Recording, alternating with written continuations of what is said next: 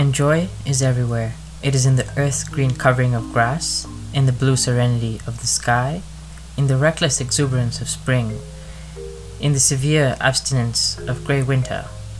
Rabindranath Tagore. Welcome to another episode of Innervate. Today, I'm not as cheery as I usually am, and the past couple of days have been a bit gloomy. The weather has been pretty grey, it's been pretty quiet. I've been stuck in my room. These are the low days of them all. Sometimes they come frequently, and sometimes they don't come at all.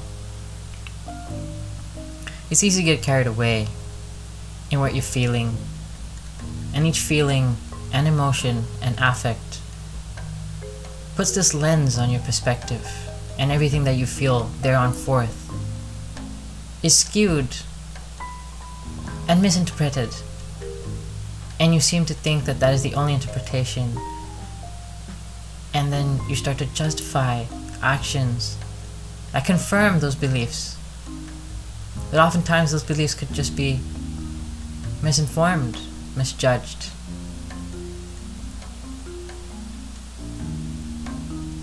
When this comes to our realization, it only makes it worse because sometimes we start to feel guilty that this is happening. We feel stuck.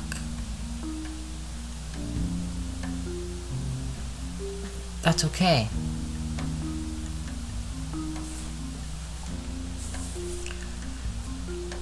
A lot of people have asked me about motivation, and I find it a very fascinating topic, and it's very interesting because we seem to think that all our dreams and goals and ambitions will come through or will be fulfilled because of motivation. But I think that that's a misunderstood logic because motivation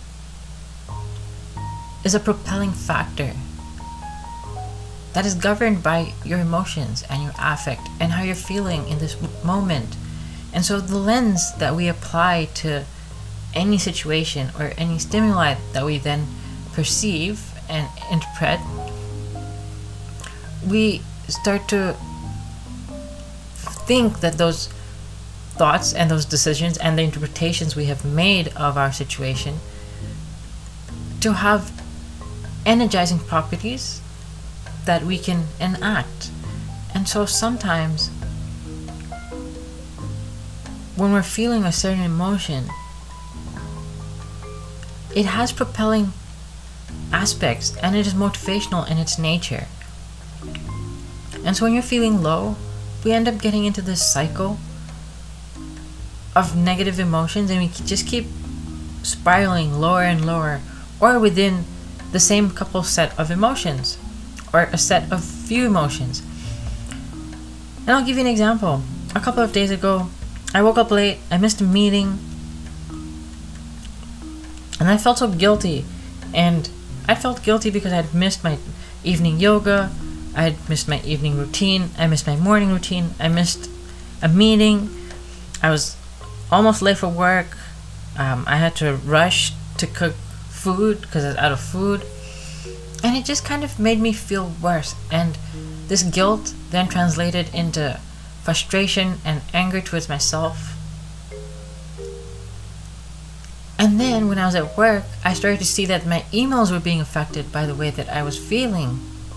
And the way that I was communicating with people was affected.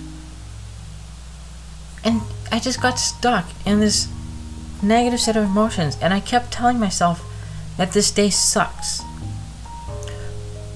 And so now I was affirming my situation and further making it come real or further perpetuate. Because that is how I was interpreting new information and stimuli and experiences because of my current mood and emotion and affect. So, today I really want to focus on how we can break this chain of cyclical spiral emotions, especially when they're going down and into a negative aspect, and how we can use arousal to change that into a more positive emotion and then combine that positive emotion into a spiral of more positive emotions. And then if you get stuck in a habitual pattern of positive emotions with low arousal, you will always feel more satisfied because you will start to experience and interpret situations and life circumstances in a content manner. And the satisfaction is long lasting, is more pleasurable, and is what we should strive to obtain. But it's difficult to obtain these things. And this particular state of experiencing life and situations because we're constantly bombarded with information and stimuli. And oftentimes we aren't really aware of how these pieces of information are affecting us. How are they making us feel? What are they making us think?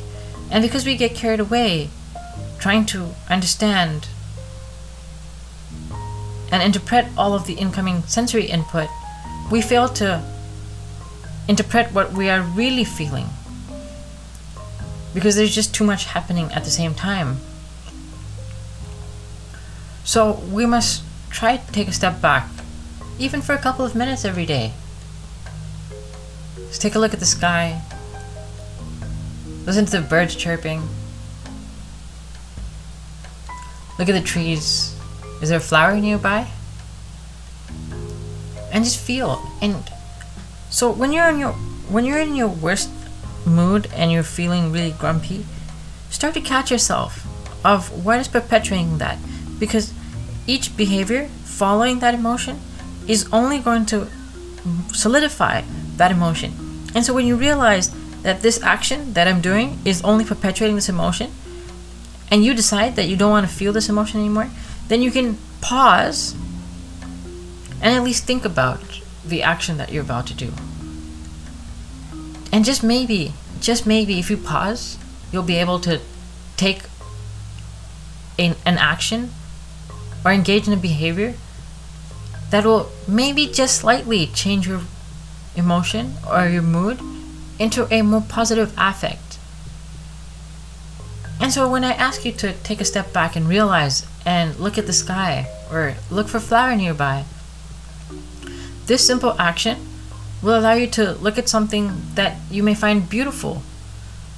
And in feeling something with beauty or observing something with beauty, you naturally will move into a more positive emotion. And that simple action or change, rather, in emotion is powerful because from there on, the behavior and the thoughts following that slight change in your affect can enable you to make a different behavior that will further increase your emotion into a more positive state. Right? So if you try to just take some steps back from what are you feeling, what are you consuming, and learn to say no to yourself when you're reading information, when you pick up your phone, just try and pause and take a look. What are you looking at? Is this really helpful? Is this information what you want to be looking at? How does it make you feel? And a lot of times, a lot of the images that we see on social media, they're attractive and lucrative, and they make us feel lesser than what we are and this feeling propels us. It has motivational factor to want to work harder, to want to be like someone else, to want to belong. And we realize that you can make an active choice to go and get what you want and create that lifestyle. Or you can take a step back and ask yourself if you really want that lifestyle or do you want it because people are have it and they're telling you that you should have it? And if that's the case, then maybe you need to stop looking and consuming it, that information. Stop processing it. And maybe if you do that, you might just start to make room for more positive Im- information, information that you want to consume, information that makes you feel good. Or it'll make space for times of no processing of information, where you are just, or rather, you can't stop processing information. And what I mean to say is that you reduce the extremeness and the arousal and the speed of the processing of information. And nature does this and helps in many ways. And this is why in even my earlier episodes I have mentioned that nature has restorative properties. To an extent there's a theory that because of fractals and the designs and the motion of life, but when you start to realize and observe the speed of life, it brings you to a much more composed path. And so when you're when you catch yourself in this spiral and then you start to realize and maybe just make a change in your attitude or look at something that is disruptive and is goes against what you're currently feeling. That's one way. A different way that I prefer to use sometimes is extreme disruptive change. So oftentimes I reorganize my room very drastically because I get tired because I've started to realize that my life has become habitualized in this context and this physical situation and this environment is cueing certain behaviors and for me to become to change those aware uh, behaviors I'm already aware of them at this point so in order for me to change the behaviors if I change the environment very drastically my mental concepts and cues that are associated with those behaviors no longer exist. And for a brief moment, I can just decide what actions I want to take. And if I make the right choice, I can break those cyclical behaviors and patterns that I had associated with the previous environment. But, and this is a fair warning, if you make the same behavior in this new environment that you have changed and you've created, you will only solidify that behavior because now it has become prominent in multiple contexts and multiple physical cues are triggering that behavior. So you, that pattern has become stronger. That doesn't mean that you should give up and stop trying to change that particular behavior because if it's not functional and it is not helping you live a life of contentment and quality and peace and a sense of satisfaction, then maybe you don't need to be doing it. Right? And so, to further on that point of disruptive change, cleaning and organizing is also very powerful because it, it makes space for processing of information it gives you a sense of freedom, a brief moment to breathe and relax, and to be thankful of what you, you've done. And so I was actually supposed to make this episode yesterday, but I then ended up having conversation with some friends over the phone, and that made me realize some stuff that I'm gonna make in a different episode. Um, but this particular podcast um, episode is part of a two part series. So, in this episode, I talked about emotions and motivation. And in the next one, I'm going to talk about discipline. And so, I want to end this on talking about motivation and the way that we should look at motivation. We should look at, at motivation as a tool, as a tool to enable us to start a behavior something that pushes us. And we should not seek motivation every day because motivation is temporary. It's like a dopamine hit. Just quick, you feel it, it's nice, it's highly pleasurable, but then it dies out. And then you don't end up doing what you wanted to do. But rather, we should take motivation as the trigger point to propel us to make the first three steps. And while making those first three steps, to find something to keep us standing so that we can take the fourth step. And with every step, our balance should become stronger. And that's what we should st- seek to do. And so maybe we should start to, and I say maybe we, including myself, because I don't think I have done this yet, and maybe I should start this as well.